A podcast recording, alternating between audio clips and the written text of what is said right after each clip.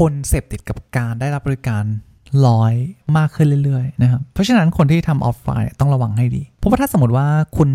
กำลังเปิดร้านอาหารสักร้านหนึ่งเนี่ยเออแล้วคุณไม่ได้ยุ่งเกี่ยวกับพวกโซเชียลมีเดียเลยใช่ไหมแล้วคุณก็ไม่รู้ว่าโซเชียลมีเดียเนี่ยเขามีการบริการลูกค้าแบบไหน แล้วคุณมาให้บริการที่ลูกค้าเขาเคยได้รับประสบการณ์ดีๆ ที่ที่มีมาจากโซเชียลมีเดียหรือออนไลน์ แล้วคุณทำพลาดนิดนึงนะโอ้โห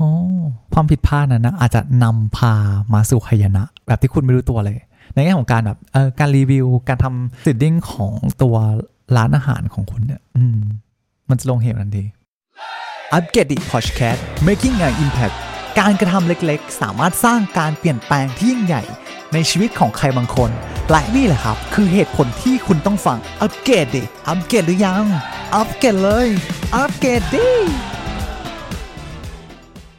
ทีนี้ปริมาณของร้านค้าออนไลน์หรือว่า service ออนไลน์เนี่ยมันก็มีมากเนาะ service เนี่ยก็จะเป็นหนึ่งในตัวเลือกแรก ๆ เลย ถ้าสมมติว่าธุรกิจเนี่ยมันมีความคล้ายคลึงกันเนาะเราก็จะบอกกับตัวเองว่าอ๋อสิ่งที่ฉันสามารถเหนือกว่าคู่แข่งได้คือการ service อย่างเช่นการติดกล้องวงจรปิดปกติแล้วหลายเจ้ามากที่ที่เขาติดกล้องวงจรปิดแล้วเขาก็หายไปเลยเงียบปุ๊บไม่มีการบริการหลังการขายเลย แต่ว่าก็มีเจ้าหลาย ๆ เจ้าที่เลือกจะ service ดีอ๋อลูกค้ามีปัญหาเรา service ให้เลยนะครับ อันนี้จะเป็นตัวแรกแรก ๆ ที่พวก service ของบริการเขาจะยกมาใช้ แต่ทีเนี้ยทุกเจ้าเนี่ยก็เริ่มที่จะคิดเหมือนกัน แล้วก็เล็งเห็นว่าการทำบริการร้อยเนี่ย มันคือสิ่งสำคัญมากๆ แล้วก็เป็น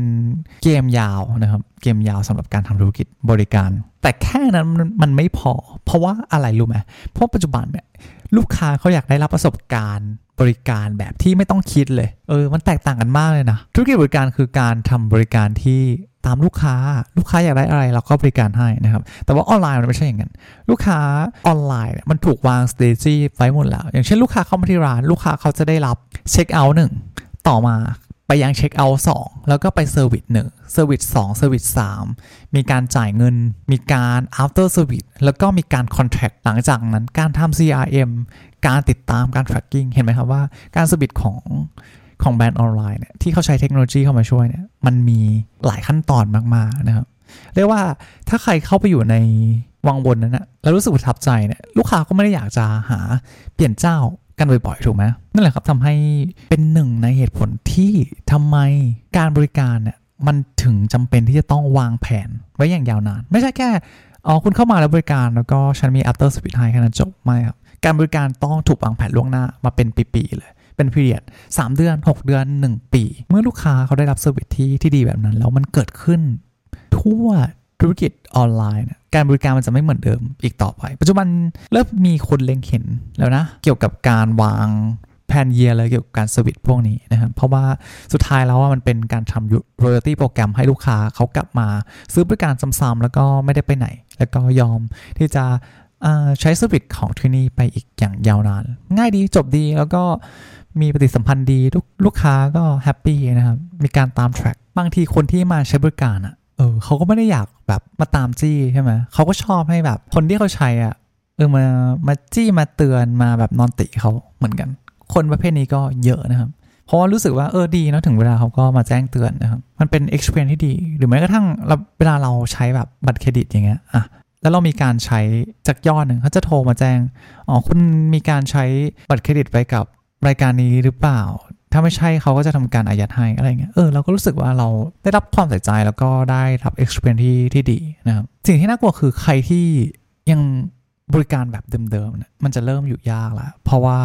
ทุกอย่างเนี่ยตอนนี้มันยกขึ้นไปบนแพลตฟอร์มละ การสวิตแบบออฟไลน์หรือว่าธุรกิจรายย่อยเนี่ยก็จะต้องมีการปรับตัวที่ที่มากขึ้นนะครับ เพราะว่ายกตัวอย่างเช่นประเทศญี่ปุ่นทำไมการบริการของเขาเนี่ยถึงดีมากเลย นะครับเพราะว่าแน่นอนตัวเลขมันบ่งชี้ชัดอยู่แล้วว่า